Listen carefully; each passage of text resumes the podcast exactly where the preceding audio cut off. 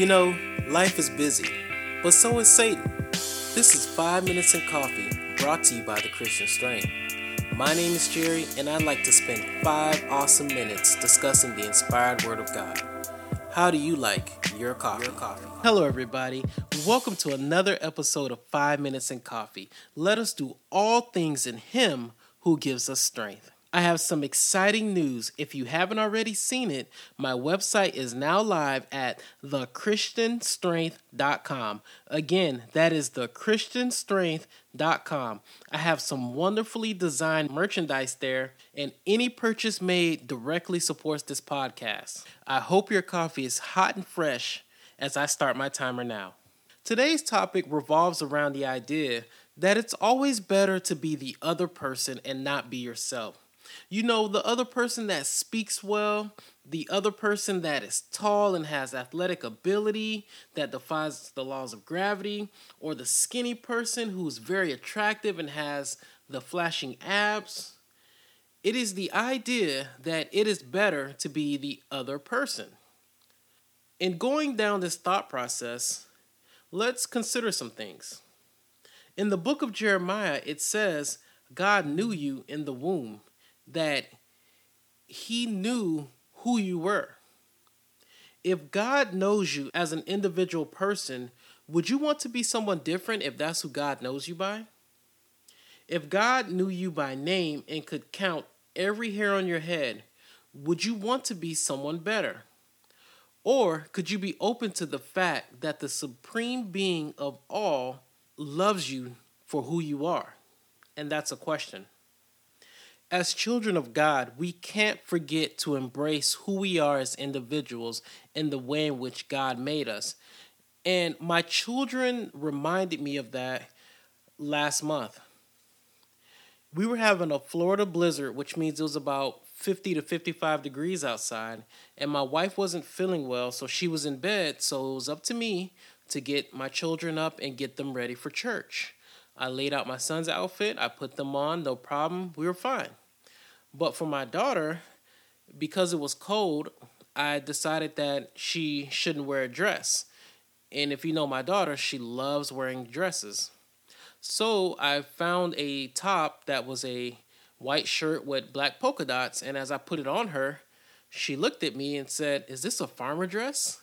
And I just couldn't help but chuckle to think that she was making the, con- the connection between her shirt and a cow. And I didn't realize it at the time, but my chuckle solidified how she felt about that shirt. From that point on, my daughter begged me to wear a different dress. And she pulled out many dresses and said, This dress is so much more beautiful. Everyone's to love this dress. Mind you, my daughter is four. And I have never experienced this with my son, who is now seven. And this went on for quite some time. I even asked some of the women at my church to tell her how nice her outfit looks. And every time someone said, Wow, your outfit is very pretty, she just would not buy it.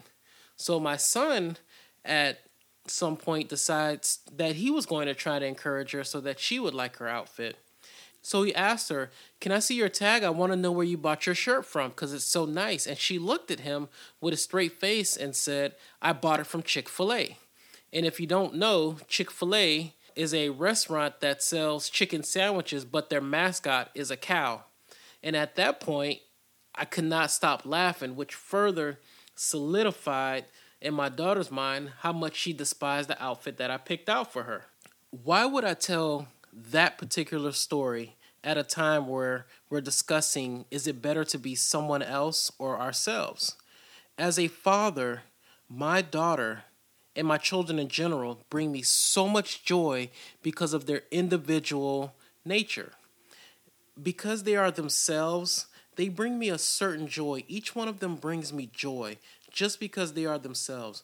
Why would you want to rob the God of all, the supreme being, of who you are as a person?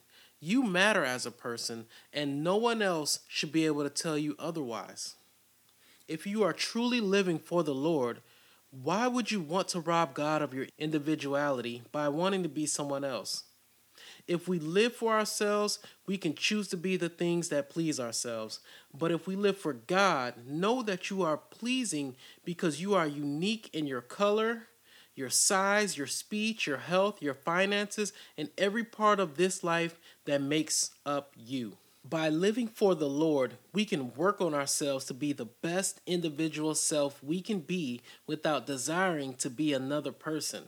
Yes, I may not be the most athletic person, but I can train with what God has blessed me with to be the best for Him. No, I may not speak the best or have the most eloquent speech, but I can practice and use my voice in a way that pleases God. No, I may not have washboard abs, but I can eat and exercise in a manner that tells God, I love the way you love me. Today, going forward, love and embrace who you are and improve yourself from your specific individualness in the image of Christ and not from desiring how to be someone else. Remember, God loves you, and you should love yourself because God loves you. This is Jared with 5 Minutes in Coffee. This episode, but there is always time to please God. Stay connected with me. Find me on Facebook, Twitter, and Instagram at The Christian Strength. And we might just find time for another 5 Minutes in Coffee.